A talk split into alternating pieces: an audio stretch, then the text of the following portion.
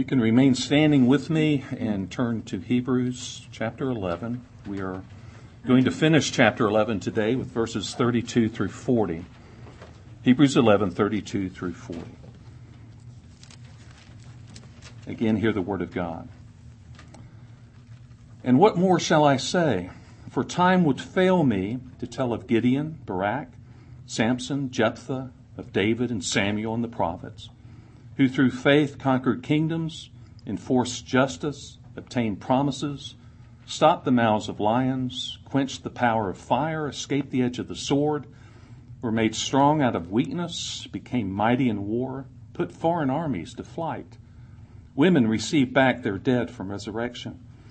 Some were tortured, refusing to accept release so that they might rise again to a better life. Others suffered mocking and flogging and even chains and imprisonment. They were stoned, they were sawn in two, they were killed with the sword. They went about in skins of sheep and goats, destitute, afflicted, mistreated, of whom the world was not worthy, wandering about in deserts and mountains and in dens and caves of the earth. And all these, though commended through their faith, did not receive what was promised, since God had provided something better for us that apart from us, they should not be made perfect. Amen. May God bless this reading of His Word to our hearts, minds, and lives. You may be seated.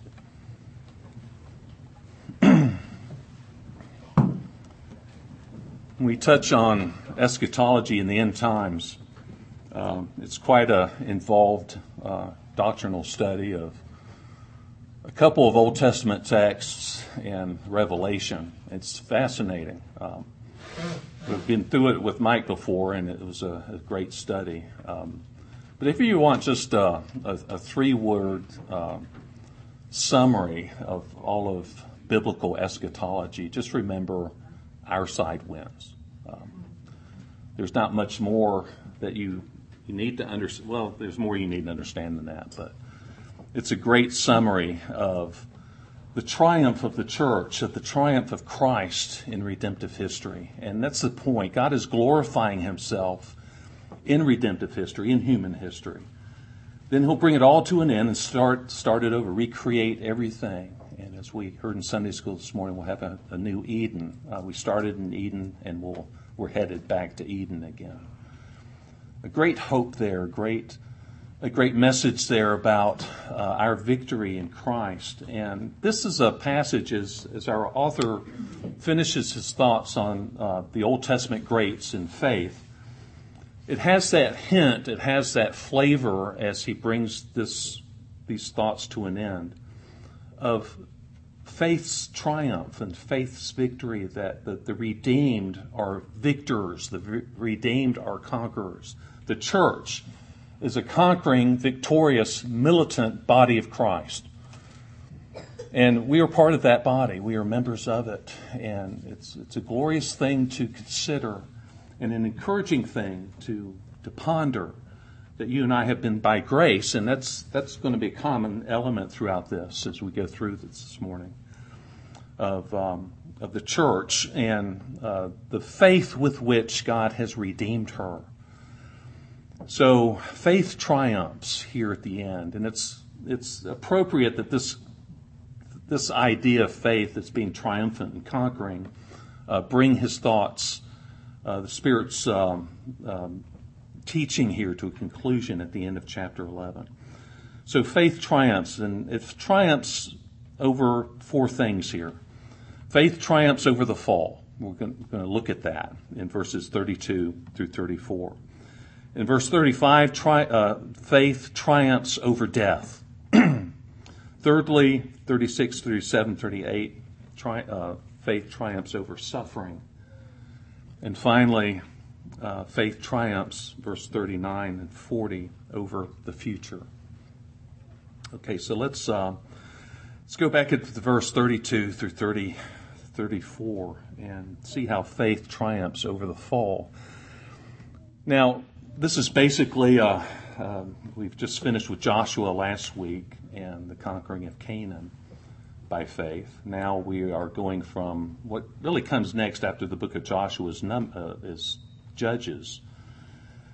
And so we go from from Gideon or the judges, I would say all the way up to John the Baptist. The last Old Testament prophet is John the Baptist.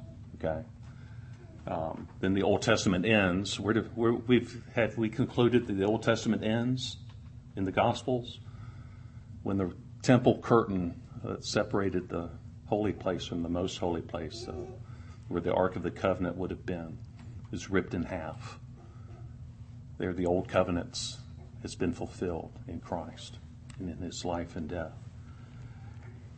But tri- faith triumphs over the fall, and so, what, what am I thinking here? Well, what more shall I say, our author says, for time would fail me to, to go back over Gideon, Barak, Samson, Jephthah. I'll stop there because these first four guys were kind of scoundrels. Um, of course, the whole book of Numbers, it's about 400 years if you count the generations and the years that passed. 400 years of Israelite history in Canaan. That was nothing but a dark cloud. Now, there was redemption, there was the silver linings. Uh, God's people would rebel against the Lord. He would uh, plunge them into persecution and oppression by an enemy. Then, as they repented and called for the Lord's help, He would send them a judge. He would uh, come and fight for them and bring them back to freedom, conquer their enemies, and then repeat and repeat and repeat throughout those 400 years. It was a dark time.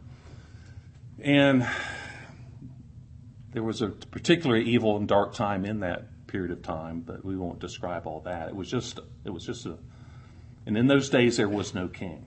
So here, whoever's writing the book of Judges is making the case for the monarchy that would come, and he's already writing after the monarchy. The, um, these historical books of the Old Testament were probably written sometime uh, during the uh, the exile to to Babylonia uh, to remind Israel who they were and to whom they belonged, and that God still had his hand on them and his arms around them. But Gideon, okay. and now, again, and this was rather eye opening as I, as I went back and looked at Gideon, Barak, Samson, and Samson and Jephthah. Um, there was redeeming faith there, and you know, I used to I used to worry and, and were concerned about a couple of them at least. Uh, Samson, if you read the narrative of Samson, he was a womanizer. Uh, he he loved uh, to drink. He loved to, to party it up. Uh, he loved to kill Philistines, um, and lots of them at a time he he appears to us in Scripture as somewhat conflicted. I mean, he he's the Lord's, and we know that our author, by the inspiration of the Holy Spirit, is not going to set anyone before us in this list in Hebrews 11 and say, by faith Jephthah or by faith Samson, and then Samson and Jephthah or Barak or Gideon not be redeemed. So this is the ultimate. I mean, you can read the Old Testament and have a bad. Uh, I'm concerned for these guys, but then you come to the New Testament, and then they're they're backed up and they're said they're good to go. Don't worry about it. That they had the faith that was uh, given to them, and they were redeemed individuals. And my, my point here, uh, particularly with these first four names, these first four people, is that God's grace in faith triumphs over the fall, over our fall from uh, our innocence, and all the sin that per- is perpetuated in life, even in the redeemed's lives, in, in the church's life, uh, in the Old Testament faithful's lives. Sin was there, fallenness was there, rebellion was there. Gideon, okay, the thing about Gideon was, he, I mean, he even says it when God calls him, and we believe it's the pre incarnate Christ at the fire that reveals himself to Gideon and says, I've called you for this purpose, O mighty one of Benjamin. And Gideon's kind of looking around like, who are you referring to? Because Benjamin's the least of the tribes, and I'm the least within my family, within the tribe of Benjamin. What? What? So he has this sense of humility. He kind of knows his place, and it's like, I'm the least of my clan, the least of the tribes of Israel. And God says, Exactly. That's why I'm calling you to do great things through you. And Gideon did submit, but, you know, he tripped and fell. To, to give me three signs before I can really be sure. The Lord's being patient with him. you know, he, he struggled in his faith, but there it was. And God was gracious to him, overcoming with this gift of salvation through faith the fall that we're all plagued with still as we grow in Christ, as we are sanctified more and more every day. I mean, we are clothed in Christ's righteousness, but we are being sanctified of what's left to be removed. So there's Gideon. Barak, um, he's probably a little bit better. It's just that it's that one time where Deborah, who was actually the judge, she was a prophetess, and she said, "Okay, Barak, you need to get your men together and attack the. I think it's the um, uh, Ammonites." And he says, "Well, okay, but I'm not going without you. Um, if you don't come with me, I'm not going." And okay, so Deborah said, "I'll come with you." But because you wouldn't just go when the Lord commanded you, uh, the glory will be given to a woman. I love this narrative. Uh, Jael. Um, and her Kenite father. The Kenites were related to Israel, if you remember. Jethro was Moses' father in law. And so Israel, in a sense, married into Ken, or the Kenites, back at Sinai, and have been friends of Israel ever since. And here you have the Kenites camped over here, one of the patriarchs of, of Ken, not the ones we know, but uh, are not far away when uh, Barak is attacking Sisera, and I believe it's the Ammonites. Sisera escapes the battle. He's losing it. He, he runs into this uh, encampment of Kenites, and Jael says, "Oh, come on in here. I'll hide you." Next thing he knows, he's uh, he's hammered to the floor of her tent with a, a tent peg through his, his skull, and uh, so God's provision with with uh, family friends of Israel. And then you have in chapter five of, of um, Judges there Deborah and and Barak's song of deliverance and praise to God. So again, it's there. And the point is, and I have to admit, I'm I'm always encouraged by such people and by such passages because these guys have their failures and their weaknesses, and yet God calls them forth and gives them what they need, and they he gives them that faith. He redeems them and he calls them to himself and they obey and they submit and they do great things. And this is the point of the this last part of the chapter. Um, Samson, again, we've talked about him. Uh, Jephthah, okay. Uh, the most problem I have is with Jephthah, and we can argue about the fact that um, I have no problem with the fact Jephthah's mother was a prostitute. I mean, God takes, you know, uh, the least and lowliest and of the, the most wayward backgrounds and, and makes them great by his grace. But he was kind of like one of those guys that grows up. He's rejected by his family there in Israel, so he kind of goes out. He's kind of like this guy who goes out and starts a motorcycle club, like a, like a, the Canaan Angels, Hell's Angels, and he's just biking around, and they're you know beating up old ladies and uh, robbing convenience stores and just well, maybe not that, but they're kind of a nuisance. They're kind of intimidating to look at. He runs around with bad, a bad sword. That's how he's described just before, again, Israel's enemy comes in and they call out to the big bad guy, uh, Jephthah, to come save them, fight for us. And he says, Wait a minute, you've run me off to my motorcycle gang. Now you want me back when time's. Yeah, well, still, we want you to come fight for us. So he does. And they said, If you win, deliver us so you can be in charge over it.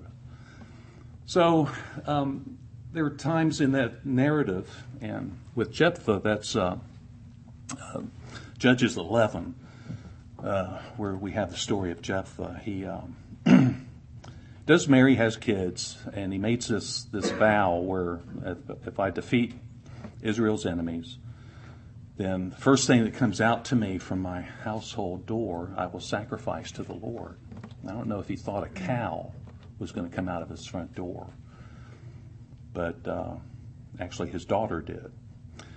And I, I looked at it again, and there's there's ways you can you can make the argument that he didn't he didn't um, sacrifice her by killing her, because that would throw the whole thing of Jephthah being redeemed. I mean, one of the most awful things you could do, one of the things that God said we're going to have none of this in Israel is human sacrifice. Now she's going off for two months with her girlfriends to lament her virginity. Like, I guess she's not going to marry. At best, she's not going to marry. Not going to have her own family. At worst, you know, she can be killed. Either way, Jephthah's for me the, the most problematic, it, except he's in this list. So he's one of the redeemed of the Lord. But see the problem, see the, the conflict, see the, the curse of the fall in these men's lives, and yet overcome and triumphed over by faith, by God's grace and redemption.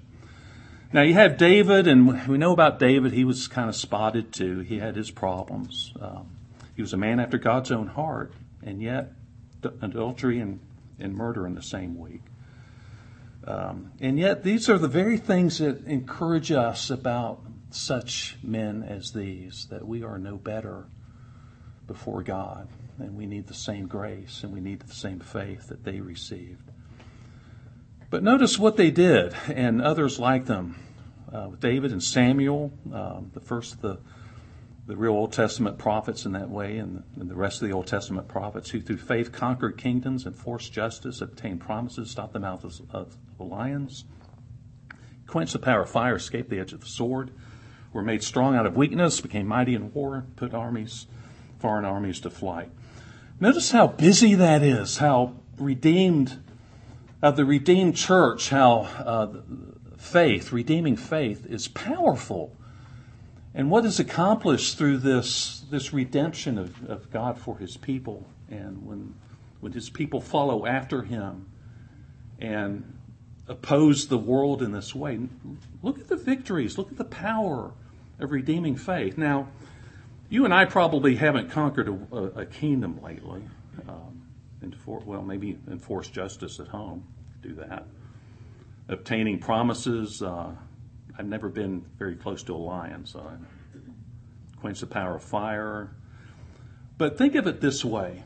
You know, Paul says uh, in Ephesians 6 that our, our fights, our battles, our warfare isn't like this anymore. Now, it was at one time, and there are times when it's outward and it's physical. But we fight a spiritual battle, and we fight spiritual battles in an overall spiritual war. And our, our implements of warfare are spiritual. And eternity's at stake in our souls. It could be said and argued that we're, and there's a lot more at stake here than just the the terra firma and geopolitical or the, the reality around us. And Paul kind of gathers us gathers us back to what really is going on in our lives and our walks with Christ.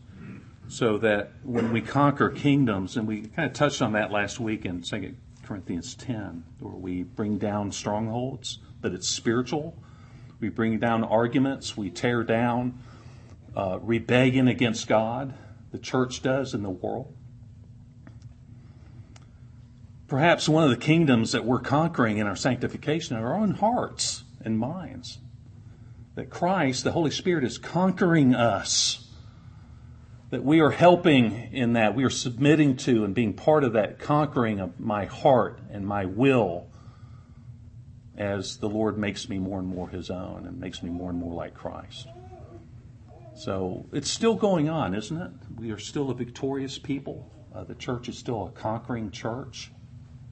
But keep in mind that um, this side of the, the finished work of Christ, it's, it's mostly spiritual. And uh, fighting for Christ uh, on, on spiritual grounds in the world around us and society around us. Now, we could go back and look at each of these act, actions of faith. We can see Elijah and some of it, David, Paul in 2 Corinthians 12, uh, this thorn in his side that God said, I will make you, it weakens you, but in your weakness I will be made strong. It's those sorts of things that make us powerful in Christ. they obtained promises. Uh, they, they did enjoy some of the temporal uh, uh, fulfillments of Old Testament prophecies, like Canaan, the conquering of Canaan, uh, and other promises that were fulfilled temporally. But the main promises, ultimately, the person and work of Christ, fulfilled, finished, it is finished, done. They never received that in their lifetime. in the whole corpus of Old Testament covenantal history. These people of faith never met Jesus, never saw Christ, but anticipated him. But they, they weren't the ones like we are, the ones that could look back on the finished work of Christ. And yet, like them, we look forward to something still. Uh, glorification, the consummation of all things, the return of Christ for his church. We all look for it. I don't give my punchline at the end away, but um, faith triumphs over the fall with the grace of God. Each of these people mentioned there conquered and were victorious because of God's grace in their lives and God's grace in redemption and giving them this faith that conquers all. Faith triumphs over the fall. Secondly, faith triumphs over death. Little one verse uh, blurb here about death and then life again from death, and the word resurrection is used. Now, the two most um, obvious passages in the Old Testament, women receive back their dead by resurrection. Um, you have 1 Kings, 2 Kings, 1 Kings 17, and Elijah, the widow of Zarephath. Uh, she was most likely a Gentile, so God uh, lived in Sidon, right there on the Mediterranean. The Lord told Elijah, "Go spend spend a piece of time in Sidon. I've commanded a, a, woman there, a widow there, to feed you." So he shows up, and uh, the Spirit he he knows who it is. And she's coming to get some water. He said, Give me some water and then go home and make me some bread and then bring it back to me. And, you know, she's, now she's been, she's going to be given this faith, right? And she said, Well, I, actually, I was just preparing to get some water and go back and make uh, a little bit of bread with the oil I had left. We, my son and I were going to eat it and then we're going to die. That's how bad it was. There was a famine. He says, all the same, go make me a cake of bread, bring it back to me, and, and let me eat. so she does. And there's this faith here. So she feeds Elijah, and then he said, Because you have submitted to this, your, your oil will never go dry, and your, your, your, um, your flour will never run out until I bring until the Lord brings rain on the earth again. So there's that blessing, hallelujah, and everything. Except now that the child gets, goes sick and dies. Um, and so she cries out to the prophet again. He comes, and you know the story. Uh, the Lord brings this little boy back to life. Um, women receive back their dead by resurrection. Um, Old Testament death to life. 1 Kings 17, Elijah. Second Kings 4, Elisha, um, Elijah's replacement, um, the Shunammite widow. Now, she was a little bit different. She was wealthy, had a husband. He was older. Uh, the, the age gap there was apparently so much that they couldn't have a child together. So she uh, she uh, is gracious to the prophet as well, uh, but um, he says, Well, what, what shall the Lord do for you uh, since you've been kind this way? And she didn't say it, she's just standing there in front of him. Um, his, Gehazi, his, his helper, said, Well, she's, her husband's old, she's still childbearing years, but, you know, she has no child. And Elisha says, Well, this time next year you'll be cradling a little boy. And she said, "Oh, come on now, don't don't mess with me. Don't don't mess with me, prophet. You know, don't lie to me. You wouldn't lie to me, would you?" He says, "This time next year."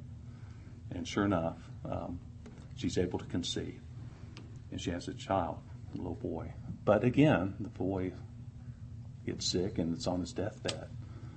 Elisha, Elisha comes in, and and um, the Lord raises this little boy back to life again. So you have two instances there of, of uh, two little children dying and being raised again and receiving back their dead in resurrection. Um, so even then, Old Testament, and you know, death to life is is nothing new to us as we read redemptive history in the scriptures. Uh, God's kind of, He does that sort of thing. Christ, Lazarus, obviously. Uh, Paul, I believe, uh, brings someone back to life, fell out of a window at one of his uh, sermons there in Acts. um, it happened, okay? But it, it portends of something greater, the resurrection, of Christ's resurrection, of that which secures redemption for the church, is the resurrection of Christ from the grave. But you have it here in the Old Testament. Faith conquers death. It does. Our redemption, our justification in Christ, in His finished work, conquers death.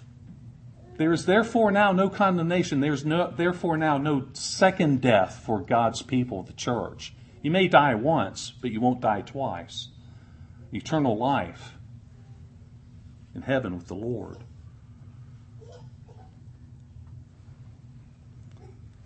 So again, this victory of faith, this triumph of faith, it conquers, it triumphs over the fall. Look who Look who gets to be faithful and, and great by God's grace. And now look who is able to receive their, their dead children back to life again. Faith triumphs even over death. Thirdly, tri- uh, faith triumphs over suffering. Now, it's all not just conquering and, and destroying the enemy for God's people. There's the suffering part, and it's, it's pretty bad. Verse 36 Others suffered mocking and flogging and even chains and imprisonment. They were stoned, sawn in two, killed with the sword. They went about in skins of sheep and goats, destitute, afflicted, mistreated, of whom the world was not worthy, wandering about in deserts and mountains and in dens and caves of the earth. Again, this is this is uh, beneficial stuff for us to read. You know, we're not at the heights drawing our sword and conquering our enemies like this all day long. In the sense, we are, but spiritually, and again, we're not at the rock bottom here living with sheepskins and eating locusts in a cave. So you have this whole range of the experience of the church by faith in God, in Christ ultimately, in the Old Covenant. Faith triumphs over our suffering. And again, our suffering may not look like this, but we do suffer. Okay, we live in the South in the United States of America. In what way, Tim, are you saying we suffer? Was God's people redeemed, justified, looking forward to heaven in this world? Oh, yeah, we suffer. And if you're not, you should be. That's a question we need to ask. Am I suffering? Is, is being in this world, in this temporal body, in this context, with everything going on, does this bother me? Does this make me long and groan for heaven? Paul says that in Romans 8 that we, we groan and we long for our eternal home. This is a chapter that's been about the, the church of God throughout redemptive history, groaning and longing and looking forward to their eternal home and not wanting to stick around eternally here. This is not our home. Now, we may get some mocking and, flo- well, flogging, uh, chains imprisonment. Maybe that's coming. Being stoned, sawn in two. They say Elijah was, was cut in half under Manasseh there, one of the evil kings of Judah. And we've, we've seen where God's people in the scriptures have been killed with the sword. John the Baptist put to death by Herod. John the Baptist going about in skins of sheep, goats, destitute, afflicted, mistreated. Um, and yet they conquered. I love that. I love that. Of whom the world was not worthy. The world was not worthy. The world, the world, beloved, was not deserving that these people lived with them on it. As one commentator hinted, in condemning the saints, in condemning the church, in condemning God's people, these kinds especially, they condemn themselves. As we said, and as we talked about in Sunday school this morning, Mike was teaching us that the, the lost, the rebellious, the, the, the reprobate are, are storing up judgment for themselves. And who do they attack? Isn't it? It's not funny, but isn't it interesting how Christians, more than any other religious group or any other group on the face of the earth today, are the are the the recipients of hatred and abuse and persecution. There's a reason for that. This is God's world, and we're His people. And those who aren't His people know it. I mean, they just know. If you want a good book for your library, I don't recommend it for light reading, but Fox's Book of Martyrs. Um, I think it uh, it starts with uh, the disciples that were killed and martyred, all the way up to how late does it go? Uh, 18th century, 8th, 19th century. Uh, and again, it's not light reading because it, it, it hallmarks some of the standouts who, who died for the, the name and cause of Christ throughout the ages in church history. But, faith triumphs over that. Does not Christ triumph over our suffering in his name? He has already told us, You will suffer because of me. If they persecuted me and put me to death, what do you think is going to be your, your fate? Your, not fate, but perhaps your, your destiny, your, um, the, the final highest price you pay, or anything short of that. We suffer. We do. And looks like we're going to suffer some more before it's all over. But we do so confidently, secured in Christ, knowing who we are and to whom we belong. Beloved, it's, it's still the, the case. The world is not worthy of the church with whom they live.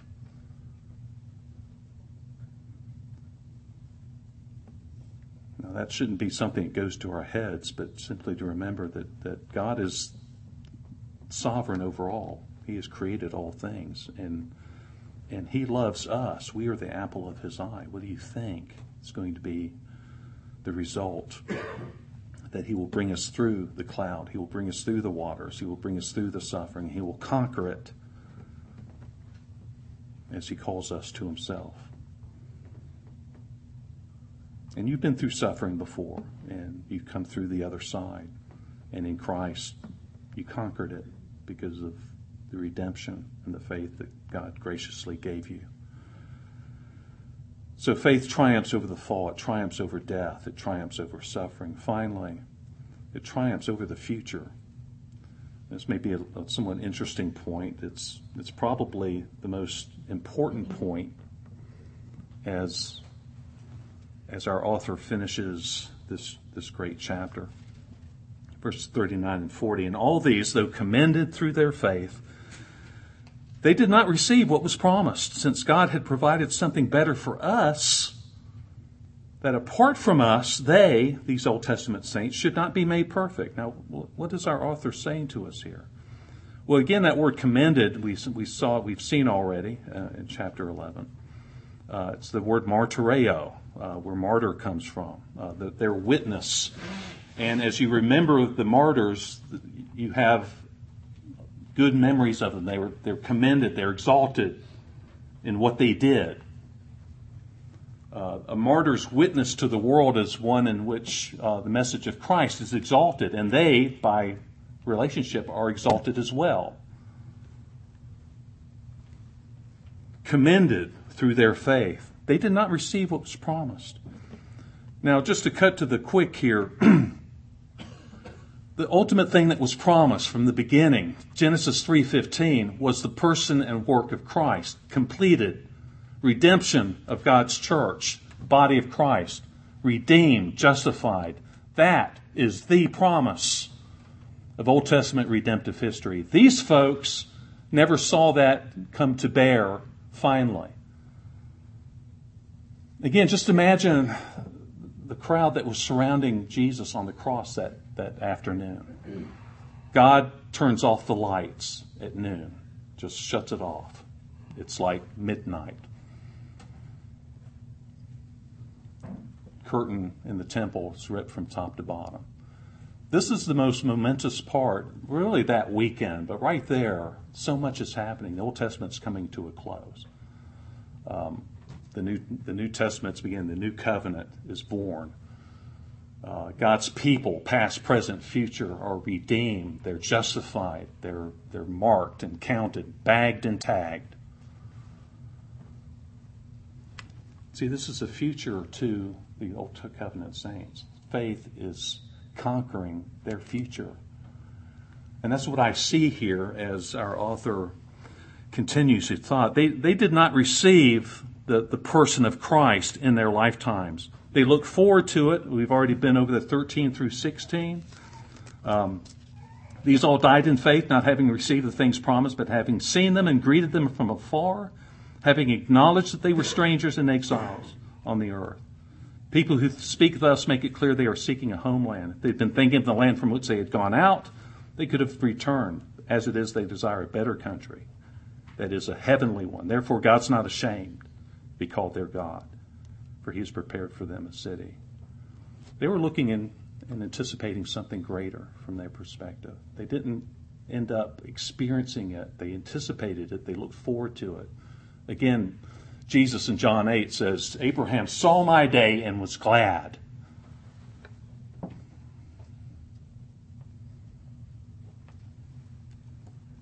For Abraham, seeing Jesus' day and being joyful over it was faith, God's redeeming faith, conquering the future for him. Is done. There was that echo backward throughout redemptive. It is finished that even the Old Testament saints heard and could rejoice in, even though the fallout from the finished work of Christ that we know this is our the power of our sanctification uh, this side of the resurrection of Christ that we enjoy in its full fullness. You know, they could only anticipate it, and yet their their way to the throne was already bought and paid for in Christ. Faith conquered their future. They were good to go. Did not receive what was promised since God had provided something better for us for us in the finished work of Christ. We look back on it in history. We, we read about the life of Christ in the Gospels. We, we read about his ascension and what's going on since in the Pauline letters and, and Petrine letters and the, the general epistles of the, Old, of the New Testament. We are indeed a blessed people. We, are, we have so much potential. And this is where we go next. Our Hebrew, our writer to Hebrews says, okay, now these people are watching us. Now, I don't know if this is a, I don't know that 12, 1, 2, and 3 are a proof text for people in heaven watching us now. No, huh? You know, and being glad or, you know, disappointed and, come on, Tim. You know, I, I don't know. Um, I think take it at face value, since we're surrounded by such a cloud of witnesses, I guess cheering us on, or at least they've gone before us, right? We have their example, and they didn't even have the finished work of Christ, and we do. So what's our excuse exactly if we fail? What are they going to say? How are we going to explain ourselves to this crowd of witnesses and their example that has gone before us? That's coming up. God had provided something better for us. That apart from us, they should not be made perfect. Now, what's he saying here? Well, again, we're all one body of Christ all the way back to Adam and Eve, okay? And unified in the person and work of Christ, in our redemption and the gift of faith. It's, always, it's the same gift throughout redemptive history that saves. God calls a person forward or a family forward or a nation forward, he gives them the gift of faith. He redeems them and justifies them. Even before Christ, they're justified because of Christ. And his future finished work. This is how faith conquers the future for these Old Testament saints. Now, we are those who have lived afterwards. God has provided something better for us. We can look back on a, a finished redemption and the given Holy Spirit,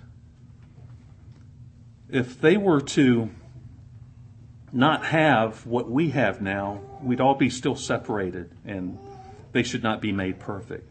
Now, perfect here is not morally perfect, like in the Old Testament, they would have been made perfect.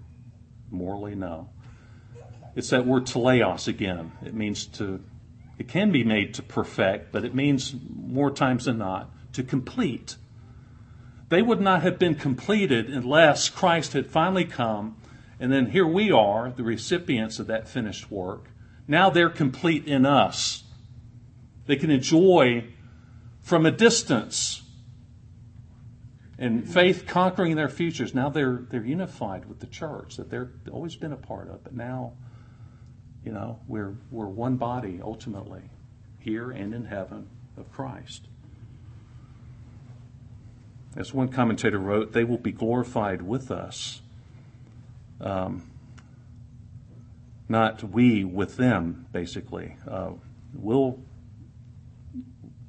we're growing in Christ this side of his finished work. They will be glorified with us. Um, our potential is greater. Our, our works, as great as these works that we've been over in chapter 11 are, ours would be better and greater with more potential. So apart from us, they should not be completed. But in us, this side of Christ, they are complete in us. One body of Christ one church unified throughout the ages. As Paul writes in Ephesians 4 4 through 6, and I'll read it very quickly here. There is one body and one spirit, Paul writes, just as you were called to the, to the one hope that belongs to your call. One Lord, one faith, one baptism, one God and Father of all, who is over all and through all and in all. That has always been enjoyed. That's always been a truth of the church throughout the centuries, throughout the millennia, from the beginning to the end one Lord, one faith, one sacrament, one, one secure um, act that God gives us the table, baptism. They had those things in the Old Testament. We've always been unified with them because of Christ. But without Christ, they would not be unified with us. And they would not be completed unless Christ had come. So we'll be all completed together at the end. And um, notice how, just in closing, the church has always been looking for. From Adam and Eve to Seth to the, the godly of old, they've always been looking for. Remember, the Old Testament saints didn't build cities, they lived in tents. When they conquered Canaan, God said, Be grateful for the cities you did not build, and for the wells that you did not have to dig, and for the walls that, you know, were already up. We're just passing through. And when we kick someone out, we'll use your house. We'll use your fortresses. We've never been in the in the process of building a city in this world that we stay and found ourselves on. We're looking forward to a heavenly city. Always looking forward, beloved. So, in our forward looking, in our anticipation of the future, and our hope and joy in it, let's remember how the faith with which God saves us triumphs over our fall in our redemption, over our death in our eventual resurrection, over every day that we suffer in the name of Christ. We suffer triumphantly and victoriously. And in all of that, our futures are conquered in the gift of faith that God has given us and in His redemption. So be encouraged. Um, be um, buoyed by this. Be prepared for it. Uh, it's been a great chapter of, uh, of, of glorious faith exhibited over the centuries before Jesus ever was born. Be encouraged, be challenged that the church now, unified with the old, has greater things ahead of us. So don't lose heart, don't despair. Our side wins. Let's pray. Heavenly Father, thank you for these reminders. Lord, we thank you for the this roll call of faith that we've enjoyed these last several weeks. Lord, what a what a beautiful testament to redemption and the power of uh, faith and your presence in our hearts and minds, Lord, in this world. Uh, encourage us with that, Lord. Strengthen and bolden us with it. May we be nothing more or less than conquerors as you, as you have promised that we will be. And greater is He that is in us, your Holy Spirit, than He that is in the world. Help us to embrace those truths, Lord, and live them, love them, and work them out in our lives, I pray. In Jesus' name, amen.